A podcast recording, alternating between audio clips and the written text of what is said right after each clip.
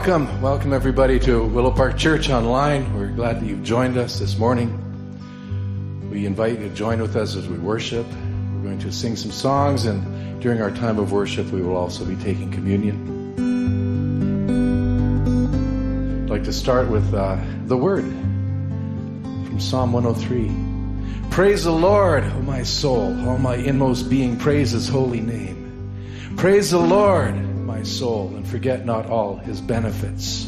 Who forgives all your sins and heals all your diseases, who redeems your life from the pit and crowns you with love and compassion. Who satisfies your desires with good things, so that your youth is renewed like the eagles.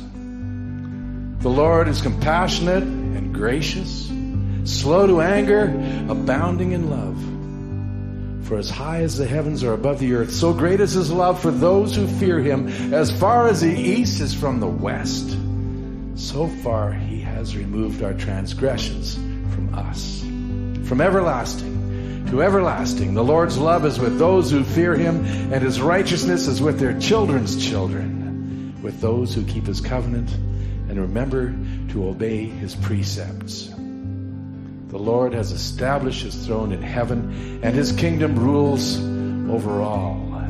Praise the Lord, you angels, you mighty ones who do his bidding, who obey his word. Praise the Lord, all his heavenly hosts, you, his servants who do his will. Praise the Lord, all his works, everywhere in his dominion. Praise the Lord, O my soul. With all my inmost being, I praise his holy name.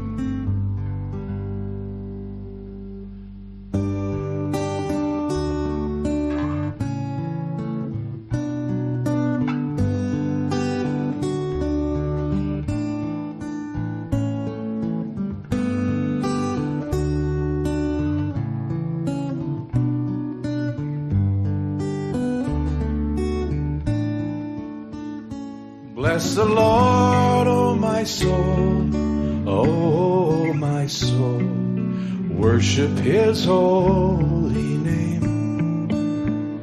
Sing like never before, oh my soul. I'll worship your holy name.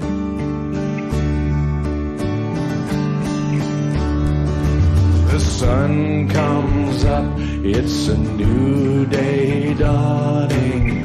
It's time to sing your song again. Whatever may pass and whatever lies before me. Let me be singing when the evening comes. Bless the Lord, oh my soul, oh my soul. Worship his holy name. Sing like never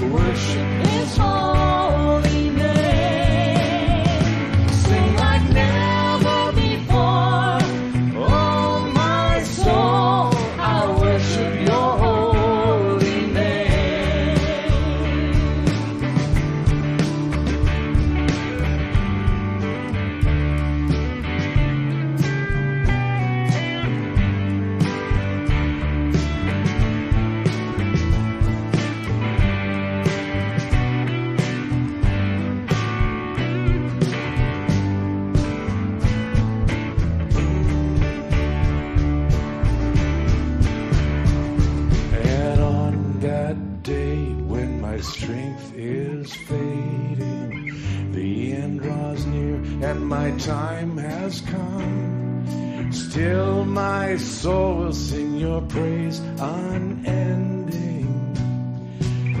Ten thousand years and then forever.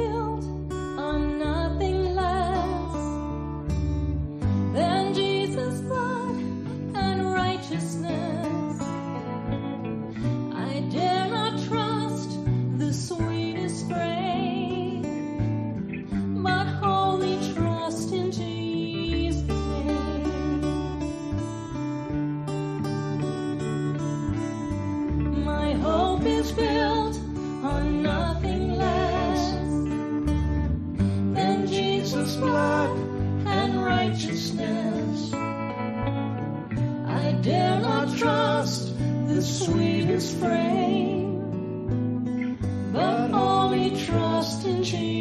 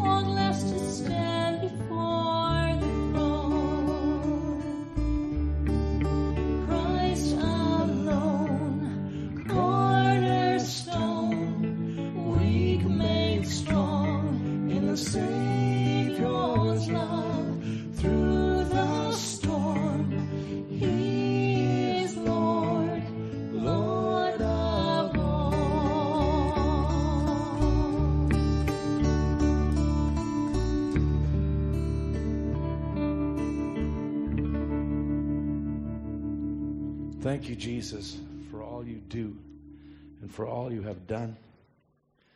As we come to a time where we're going to remember your sacrifice and take communion, we just want to thank you for being present in our lives every minute of every day.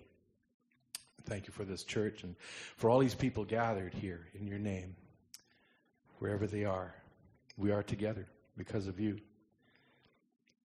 So as we think about communion, first we like to bring everything to God, to uh, take some time to reflect inwardly, bring to Him those anxieties, fears, the sins, the stuff that we've collected during the day, during the week, during the month, and give it to Jesus because it doesn't belong to us anymore. He took it, it's His.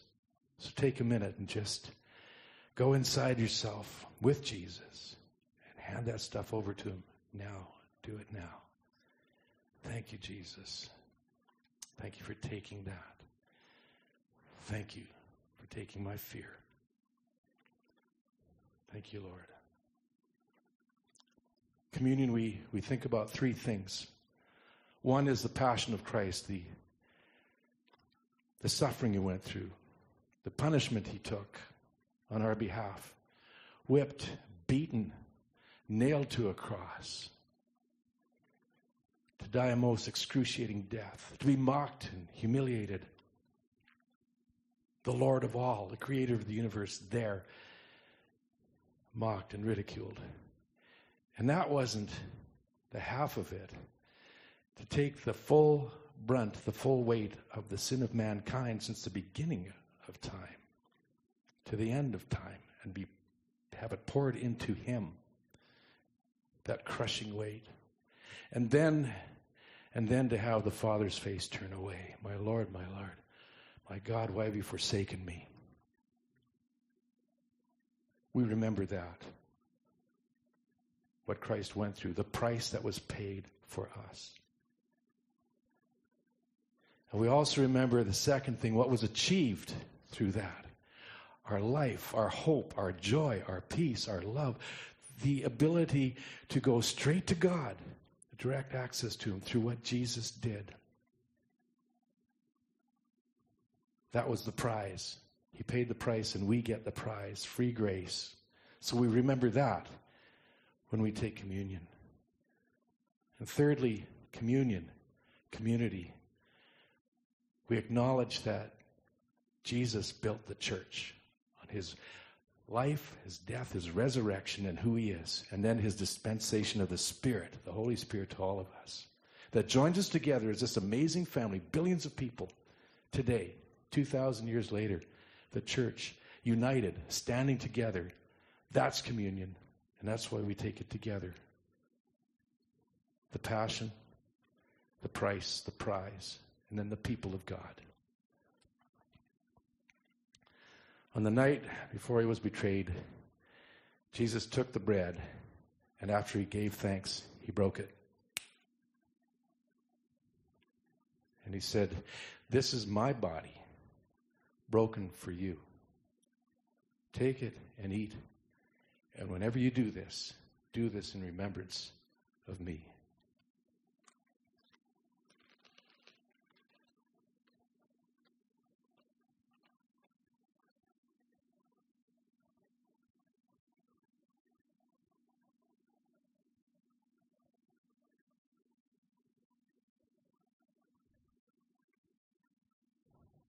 And then he took the cup, the cup of wine, and he said, This is the new covenant in my blood. Drink it. And whenever you do this, do this in remembrance of me, the blood of Christ that takes away the sins of the world.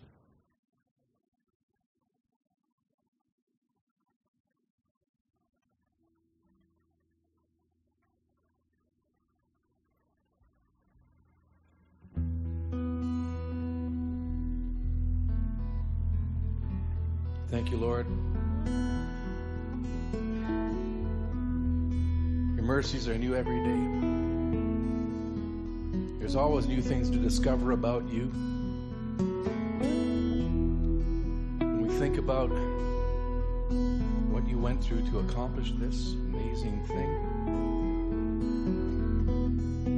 it almost defies, it does defy imagination that you would give yourself, your life for me, a sinner. Grace so amazing. You came to lift the chains off the prisoners, to bind up the wounds of the brokenhearted. And we acknowledge that. Amazing grace, how sweet the sound that saved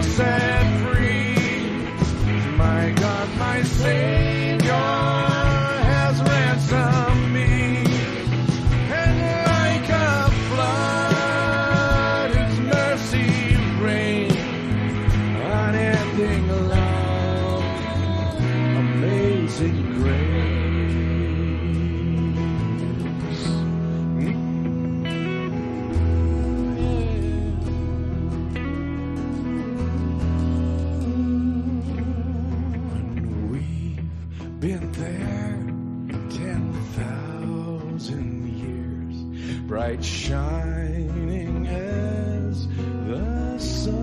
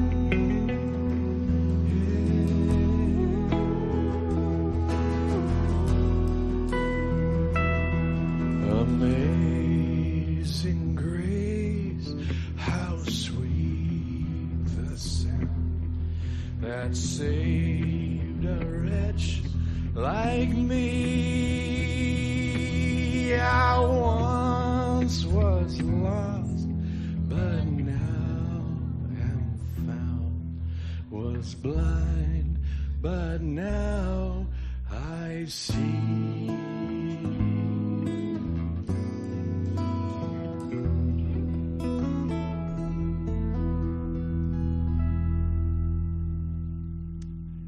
Amen. God bless you. Enjoy the rest of the service and the rest of the day. God bless. Hello, Willow Park Church. My name is Courtney. Whether you're joining us from church online or one of our dwell gatherings, welcome and here's your family news.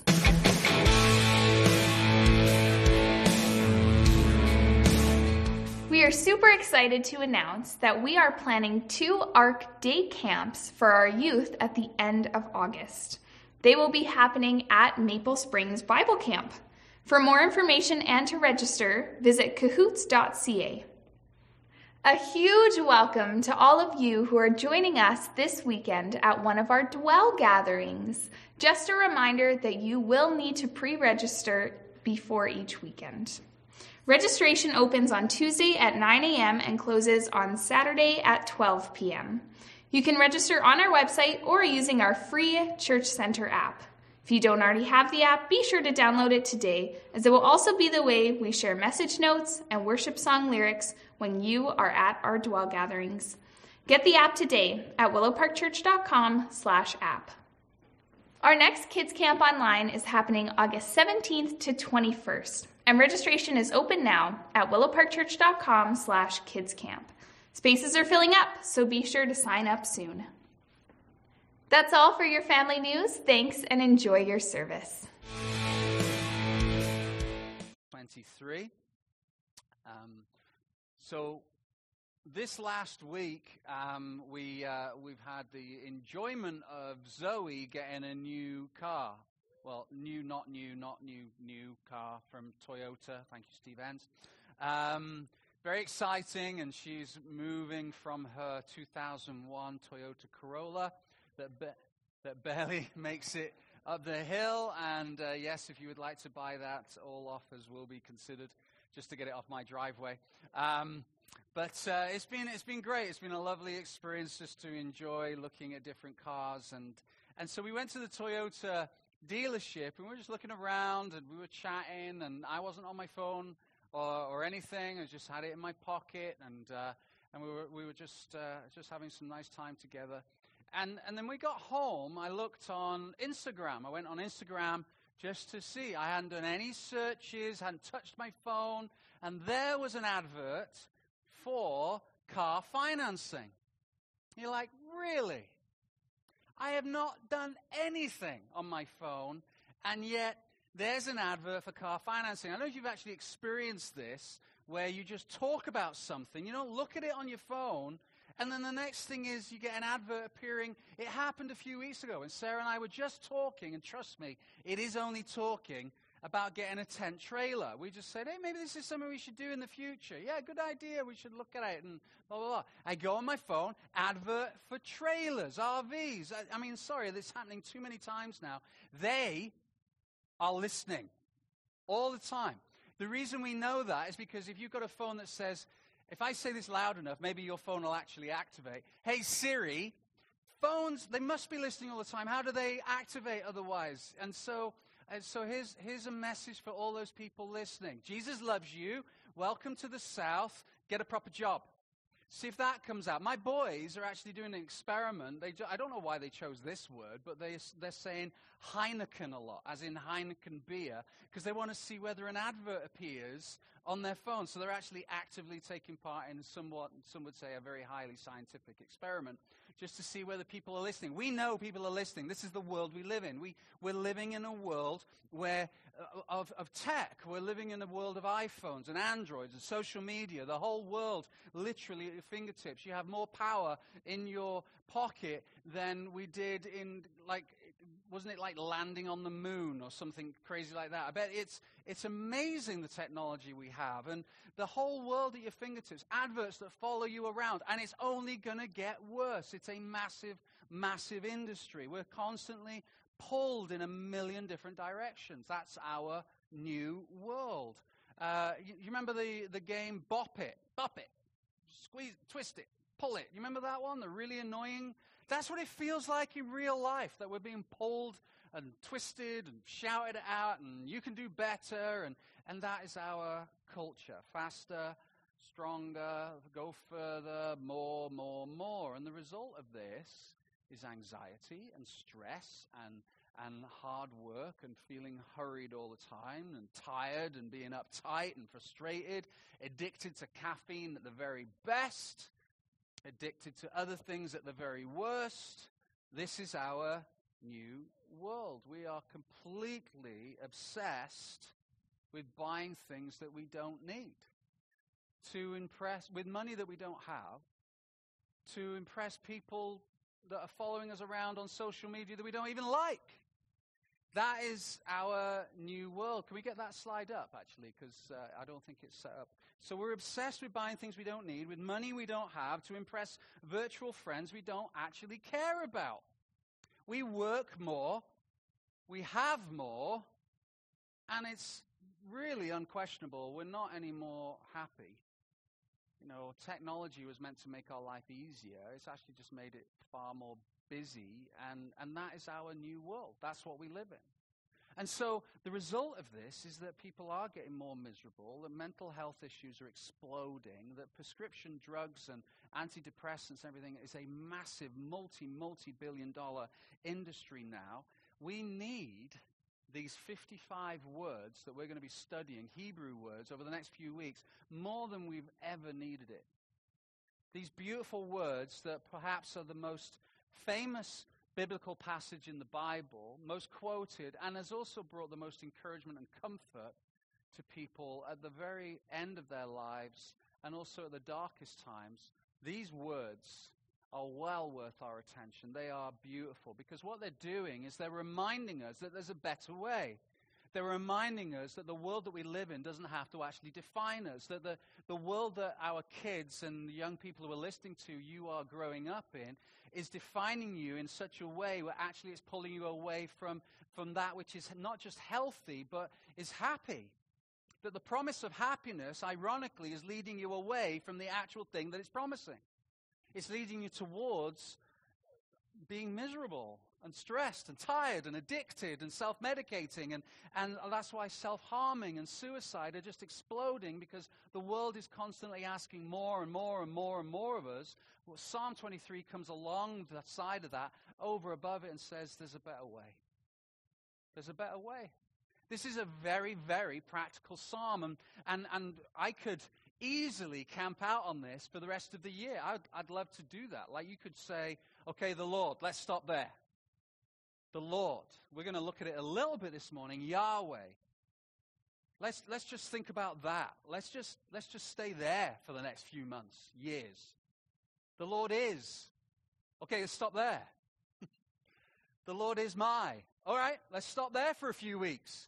It's so rich. And so, what I'm, what I'm encouraging you guys to do over the next six weeks is, as families and as individuals or as couples, to learn this psalm. Because this Psalm 23 that we're going to study is an incredibly, not just beautiful set of words, it's become so familiar that I feel like it's perhaps lost some of its power. So learn it. Hold each other accountable. I said to our first service, you know, like, remember at Sunday school when you used to stand up and you used to do your memory verse? and, and your youth pastor would be there and they'd give you candy at the end. Do that in your families. Like, uh, let, us hold each other accountable. Um, like Laura, you should just stand up one morning and, and recite Psalm 23. I think that'd be great. And then Lyndon can go, very well done, here's some candy. I think that's, that's just perfect for me. Can you let me know when you do that? that this, this psalm is so rich. We're going to dwell in it for the next six weeks. Written by David, the shepherd king. And we know David. David is one of those characters in the Old Testament that uh, I remember uh, that, you know, the fact that he had rugged, rugged good looks. That's David, King David, the shepherd king, that at a very young age, Samuel came into his town. Samuel was the prophet. When Samuel, the prophet came on, came into the town in whatever was the equivalent of a Harley Davidson at that time, because that's how I'm imagining, just kind of rumbles into town, the town would stop because this was the voice of God. When Samuel spoke, stuff happened. When Samuel said something was going to happen, it happened. And so Samuel comes into town and he goes to Jesse. Jesse, the, this little family in a small town on the back end of the back end of Israel. And he says, I, I, need to see your sons. He lines up his sons. You know the story. And he goes down each of them. Lord, is this the future king of Israel? No. Is this the future king of Israel? No. Is this one the future king of Israel? Lord, I'm getting to the end of the line here. Is this the king of Israel? No. He turns to Jesse, says, Do you have any other sons? Well, yeah, but you don't really want to be meeting that one. He's a shepherd. He's on, the, he's on this hillside looking after sheep. Now, we, we have this North American view, just being honest. I've chatted with some people that, that, that that's a kind of an idyllic thing, you know, looking after. Trust me, having spent a long time in North Wales, around sheep, not literally around sheep, more of a distance sheep, like being close enough to see, these are not glamorous animals. They, they, they poop a lot and they, they, they're manky and smelly, horrible things. And then the person at that time, at David's time, would literally live with the sheep. Like they would lie down next to the sheep, eat with the sheep, hang out with the sheep, probably talk with the sheep. I don't know, guide them. You know, every the, his whole life would have been consumed by sheep. He would have smelt like a sheep, probably looked a lot like a sheep. And then, so you want to talk to David? Yes. God says, that's the one. Samuel anoints him. Again, you know the story, the oil from the head to the foot. And it says, this beautiful passage, you should read it, that the Spirit of God rushed upon David from this day forward. What a beautiful prayer to pray over your kids. That the Spirit of God would rush upon them from this day forward. What an active, energetic way of looking at how the Spirit of God moves and works. And this was David. And then this big golden chariot arrives with white stallion horses and, and, and, loads of people around it with fanfare saying King David. And he jumps in and he heads off to his new glamorous crib like gold and king because now he's a prince, right? That's how the story doesn't go like that at all. It's like, okay, what does David do? You are now prince, effectively. You're going to be king of Israel. What is the next thing that David does? He goes back and looks after the sheep. He goes back and looks after the sheep. What a great place for David to learn how to be king is by being a shepherd. He learned to be courageous. He learned how to lead. He learned how to be faithful. He learned how to be conscientious and hardworking and disciplined. You see, let me, let me tell you, especially if you're young, but not necessarily only if you're young, if God has given you a vision or a plan or a goal or a desire that you know, you just feel like this is what I've been put on this planet to do, and it feels like that is over there, and you're on the side of a hillside surrounded by smelly sheep, and you're like, how, how is that, how, how is that going to happen when I'm a million miles away from it? It may not even be a job. It just might be a promise that God has given you, and it feels like the situation is a long way away from it on the side of a mountain, smelling like sheep. I tell you, God delights in bringing about plans in ways that you don't know about. I think about my own life and my own ministry, and I remember 18, 19, just knowing that God had called me to preach and be a pastor. And yet everything was pointing away from that. Everything. And I ended up becoming, uh, I took my degree in teaching and and I was going down in that direction. Then I went into administration and took another degree towards that, and it felt like it was just steadily moving away. And so it's amazing that God will change and move and direct. Never ever look down upon those days, perhaps years, where it feels like you're a long way from the promise. Because that's where God uses us for preparation. So David had experienced highs and lows. He'd been uh, like moving through his life, been shunned by his family, envied and hated by the king Saul, enemies chasing him, hiding out in caves, fearing for his life. His children seemed to be a bit of a mess. Like his kingdom seemed to go up and down, and it was just chaos and Failure one minute, success another, while all the way through this, God maintained his faithful love for David. He was a man after God's own heart. David had experienced what it had meant to be shepherded by a God who loved him. See, our view of God and our relationship with God fluctuates often depending on what's going on around us. Things are going well, our relationship with God's going well. If things are going well at work, well, we find time to spend time with Jesus.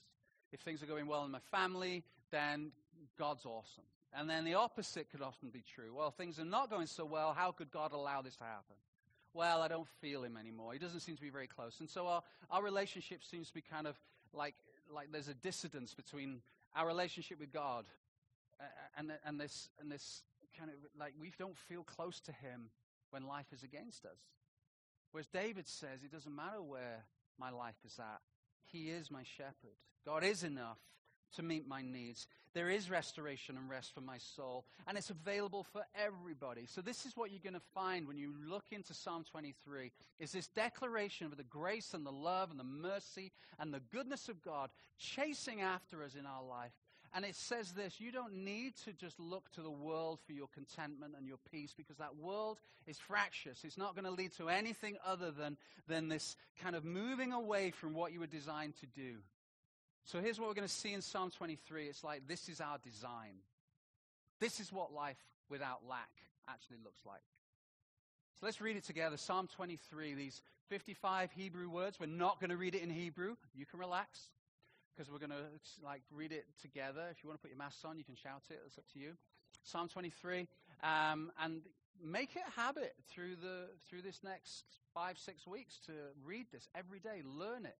It's actually really nice as you pray it through. Use it as a format, if you like, in your prayers, um, and as a family, talk about it. So let's uh, let's read this. The Lord is my shepherd. We can read it together if you like. I shall not want. He makes me lie down in green pastures. He leads me beside still waters. He restores my soul. He leads me in paths of righteousness for his name's sake. Even though I walk through the valley of the shadow of death, I will fear no evil, for you are with me. Your rod and your staff, they comfort me. You prepare a table before me in the presence of my enemies. You anoint my head with oil, my cup overflows. Surely goodness and mercy shall follow me all the days of my life, and I shall dwell in the house of the Lord forever.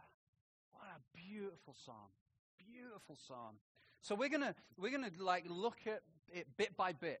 I'm very excited about this because I've just been reading about this, so much of this over the last six weeks. There's all sorts of uh, books that I can recommend to you if you want to if you want to read some more stuff about it. That'd be great. So, first, the Lord is my shepherd. The Lord is my shepherd. Now, you would say, let's start with the Lord. We're going to get there. Let's just focus on shepherd. Sheep. Bless them. It's one of the better looking sheep that I've seen. Sheep eye, sheeps. Um, sheep. Sheep, shepherds, flocks, lambs mentioned 698 times in the Bible. There are literally millions of sheep, shepherds, lambs, shepherds, flocks in the Bible. It looks like the Bible really focuses on this, this animal more than perhaps any other animal. First mentioned in Genesis chapter 4, verse 2, we've just seen that David is referred as the shepherd king of Israel.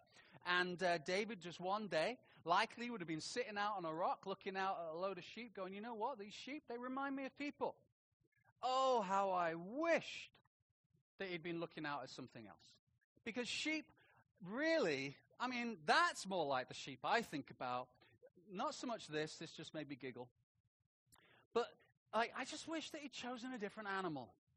So I, I looked at what different animals he could have chosen from Israel at that time, and other animals in ancient Israel. The lion. Why didn't he start there? The Lord is my lion tamer. That's way better as far as I'm concerned. That makes me feel far more empowered. He could have chosen bear antelope, wild ox, deer, ostrich, crocodile, and my favorite, hippo. There was hippos in Israel, in ancient Israel. I never knew that. He could have been looking at hippo and going, "The Lord is my." I, what do you call somebody who looks after hippos? A, hippo herder. Perfect. The Lord is, my... and hippos apparently kill more humans than any other animal on the planet. Is that right? Have I just made that up? I'm pretty sure I heard that. They're really dangerous, especially in Africa. They they can kill a lot of people. So hippo, I would I would have been better with that than sheep. Because sheep just they can't look after themselves. They can do nothing by themselves. They literally have to be led to their pasture so they can eat. They eat, then they lie down, and then they get up and they, they poop and they just move. They, they can't look after themselves. And David's looking at sheep going, These things remind me of someone. Oh, me. In fact, all through the Bible, you'll see this constantly being referenced that sheep remind God of people, that we are sheep, that we're completely dependent on a shepherd for our sustenance, for being protected, for our guidance. What does that mean for you and me? Because I'm sure that you've never thought, hey, I, I rely on a shepherd. These shepherds can come in all sorts of different shapes and sizes. And that what it does is if we're reliant on a shepherd for our sustenance and provision and guidance and life, the first question that parents we have to ask ourselves, and young people and our older friends we have to ask ourselves, is who is your shepherd? Because something in your life you are looking to to lead you towards provision, sustenance, protection, guidance, hope, life itself. Something. Something, someone, some event, some grade, some ambition, some business, some, some activity, whatever it might be. That could be your shepherd. And then the next question is if our first question is, what is your shepherd? The next question is, how does it compare to the shepherd, the Lord? How does it compare to the Lord? Because David is saying, regardless of what happens in my life, I can rely on God for guidance, leadership, sustenance. Uh. Shepherd literally means companionship. So I can't be lonely if I have God in my life. Just let that sink in. We should not be lonely if we look to God as our shepherd. But we look at God as some detached, often distant God, whereas David goes, No, that's not been my experience. My experience is I can feel God conversationally next to me, that I'm never lonely. The Lord is my shepherd. So if we're looking at other things to shepherd us, is it enough? Will it actually follow through with the promise that somehow we're convinced it will bring us? The promise of hope, health, wealth, blessing, happiness, joy, peace, companionship, uh, fulfillment, belonging. Will it actually provide that? Will that thing provide that to you? Will that person? Now, can I just say, often we pile all that responsibility, listen, to a person. If I can marry this person, all the things that I desire will come true. Now, I love my wife. She's amazing. I, like I keep saying, she leaves, I'm going with her. I can't, I can't live, I can't imagine it. But it is unfair for me to say to Sarah, You fulfill me. You are the one that brings me the things that I don't have in of myself. You are the one that brings me guidance, protection, sustenance, life, companionship. Because I'm putting all that responsibility on somebody who ultimately is beautifully flawed. Because Sarah has her stuff. Right? And so if I put all that responsibility on her shoulders, at some point, Sarah could disappoint me. I mean, it's, it's never going to happen, obviously. But it's possible. It's a lot of responsibility for a human to take to say, wow, you, you know this, uh, you complete me? Please, that is, that is a dangerous place to be. Because that person may let you down. See, David is saying somebody else completes me. And how much better is it when a couple comes together when they are both completed by God, the shepherd? When you bring that together, wow, amazing things happen. Amazing things happen. And so, is it enough?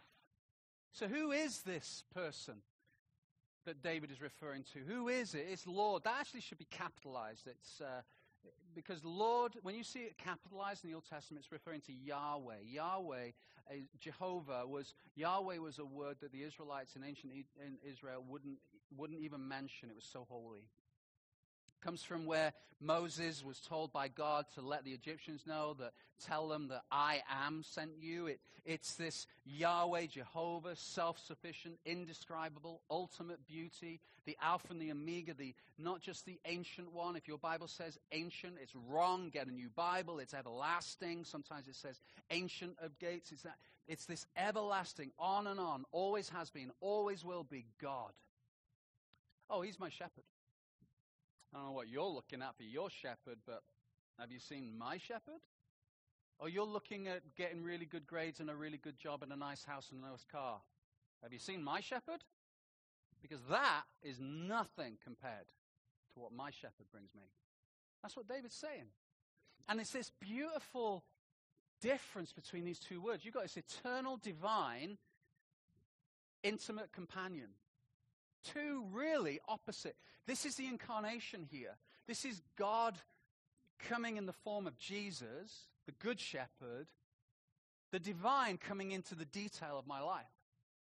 So he's not just some God out there that we can never actually have a relationship with. This is the God of the universe, always near his children and his flock.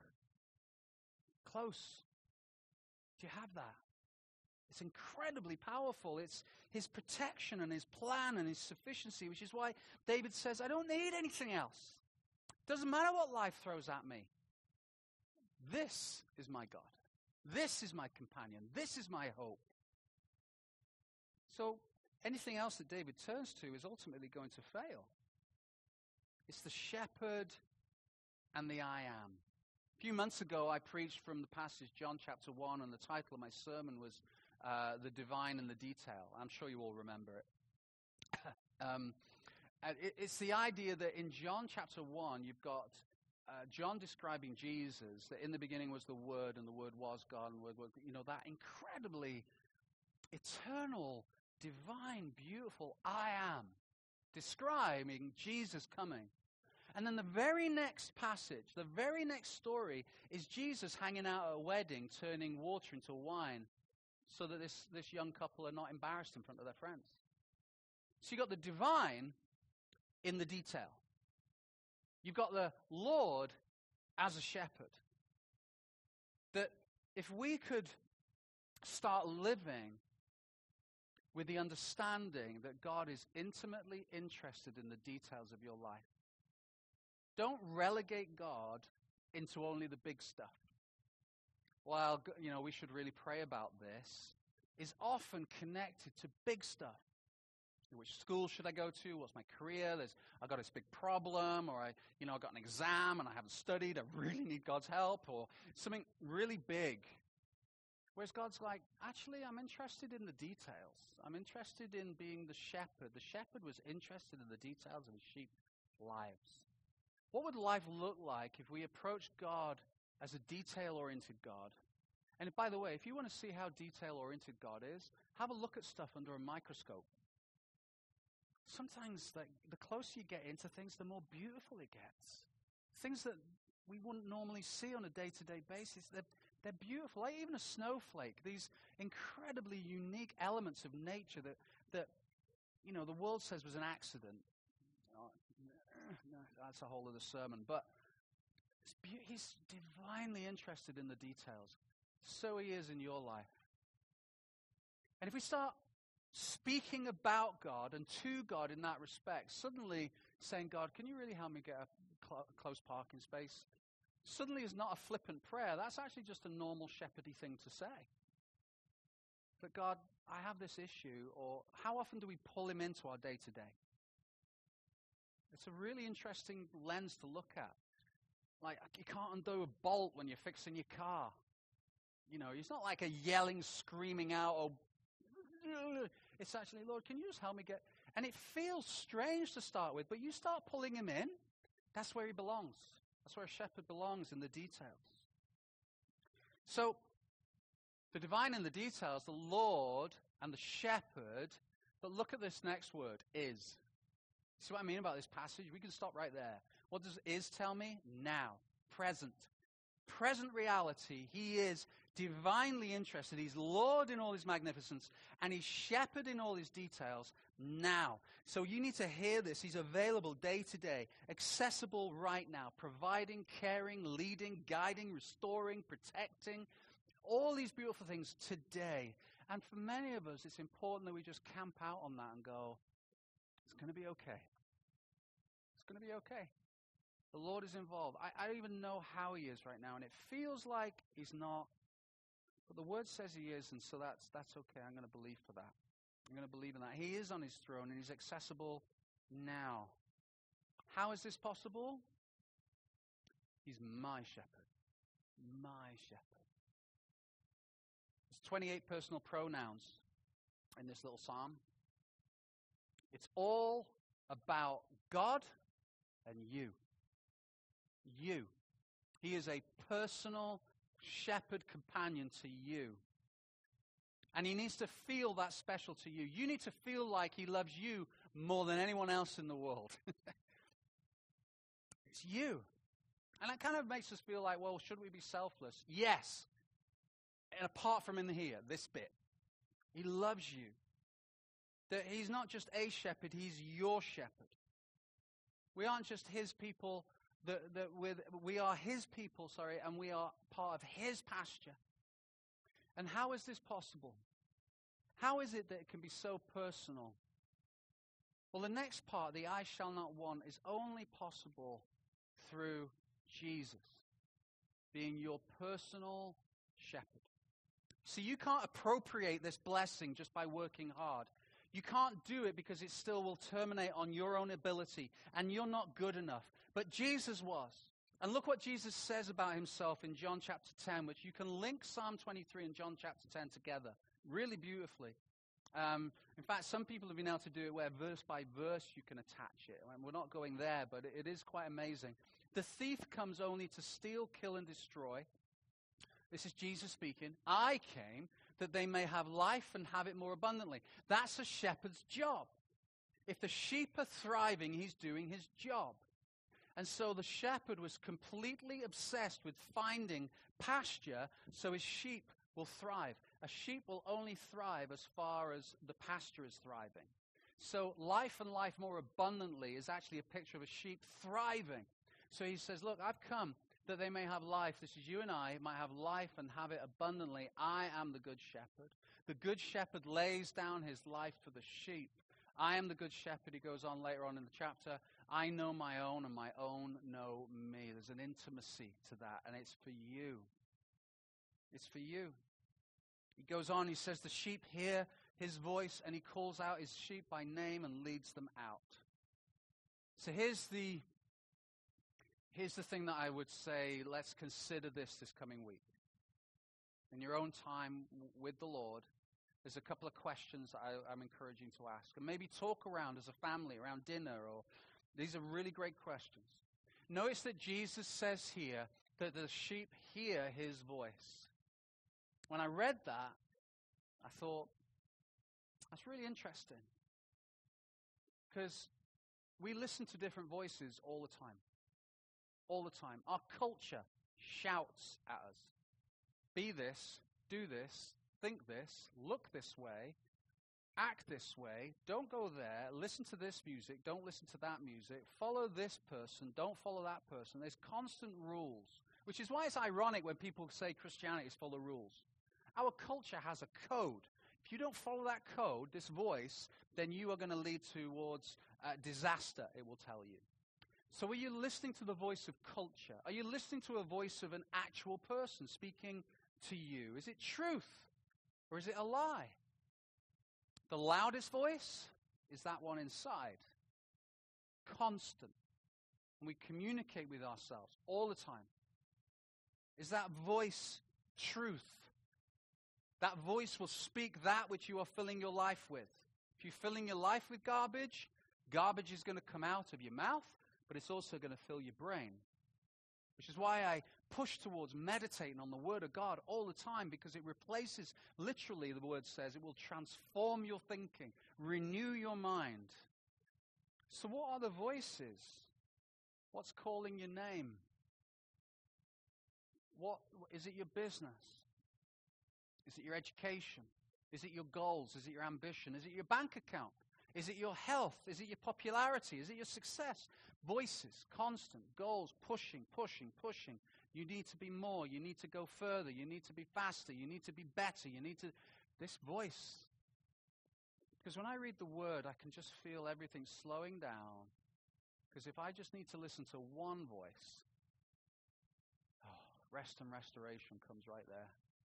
It gets a lot easier all of a sudden. That we can look towards Him who, promises like this in Isaiah 40, verse 11, that He, this is talking about Jesus, tends His flock like a shepherd. He gathers the lambs in His arms and carries them close to His heart. He gently leads those who have young. Just as an little aside, parents, whether you're watching online or in the room, can I just tell you the best ongoing parenting class? If you want to know how to bring up a baby, a toddler, preschool, um, the going into elementary, the nightmare years, the grade seven to I don't know, finishing university. No, that's not right. Grade seven through to about ten. It's like, oh, what are you oh, becoming?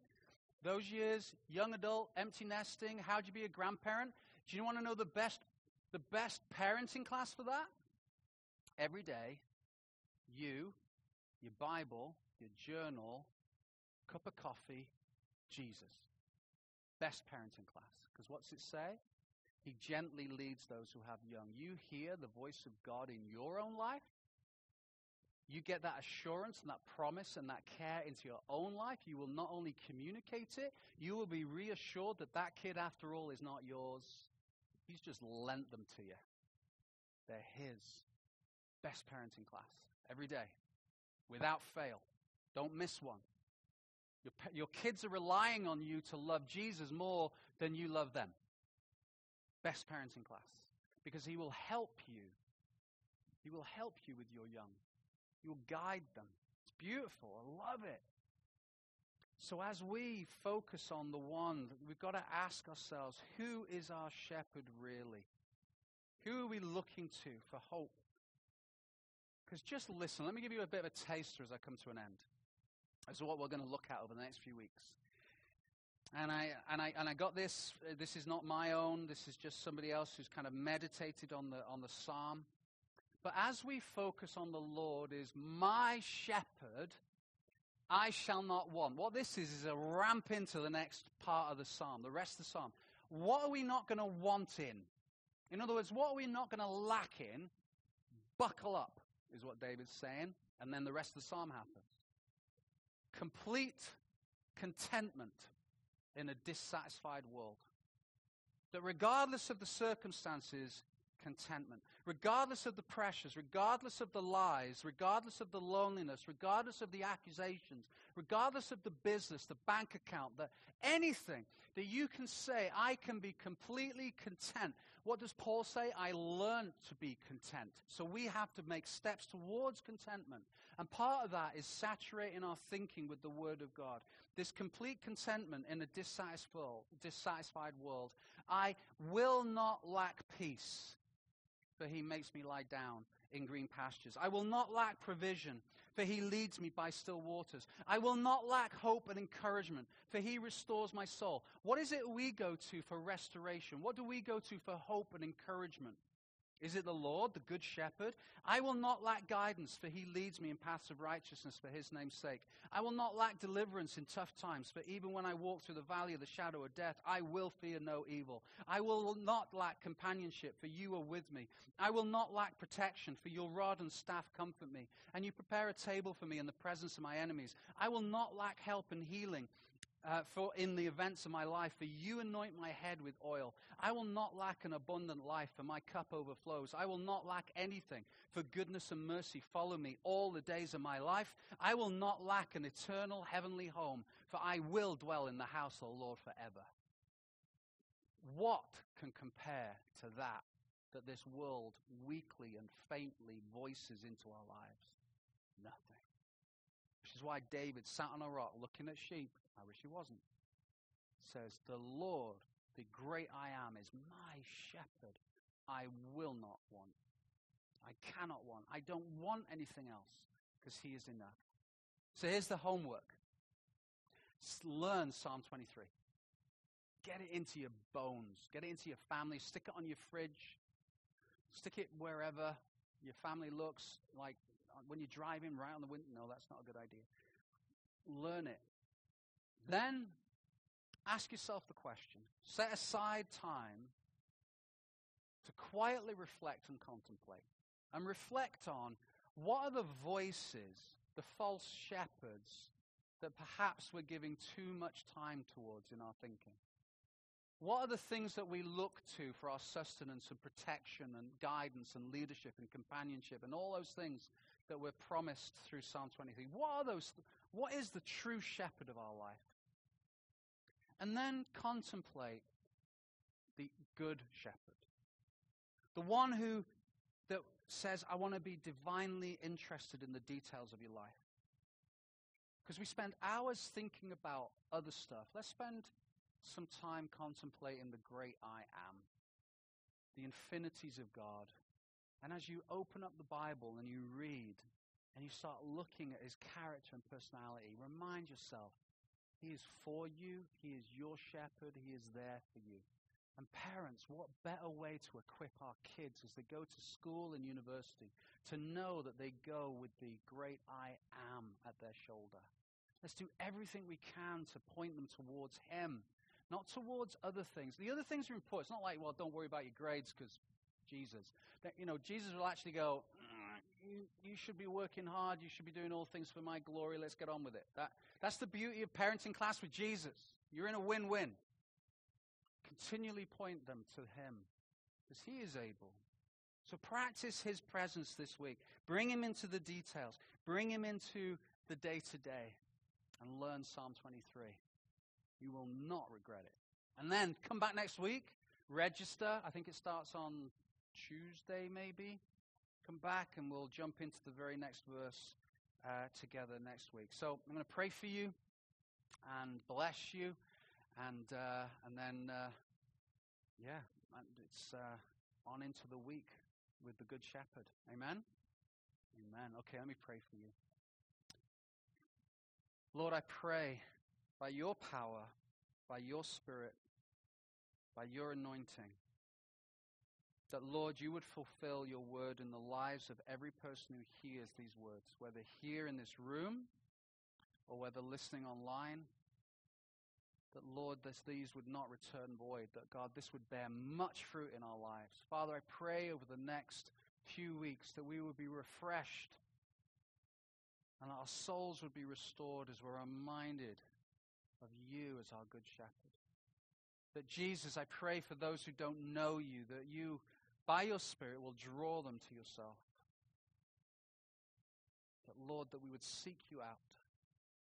There would be power and ability available, Lord, in you to them. So, Lord, we pray all these things in your name, believing, God, that you will guide us. Lord, I pray that we would think often of you this week, spend time with you, enjoying you. Lord, let that be our focus this week, we ask in Jesus' name. Amen. Amen. Before I uh, let you go and before we, uh, we switch off online, I just want to say a huge thank you to those of you who uh, are continuing to be so generous towards the church. That it's been uh, it's been quite the journey over the last 20 weeks or so, and uh, we've been uh, continually amazed at people's commitment to the local church and and that money now is directly going towards ministry, like the technology and other ways. It's going all over the world. And so we're believing that God is, is using this weird pivot to do something new in his church. So thank you for that. And we do have uh, kind of, I think it's actually very classy jug on the way out.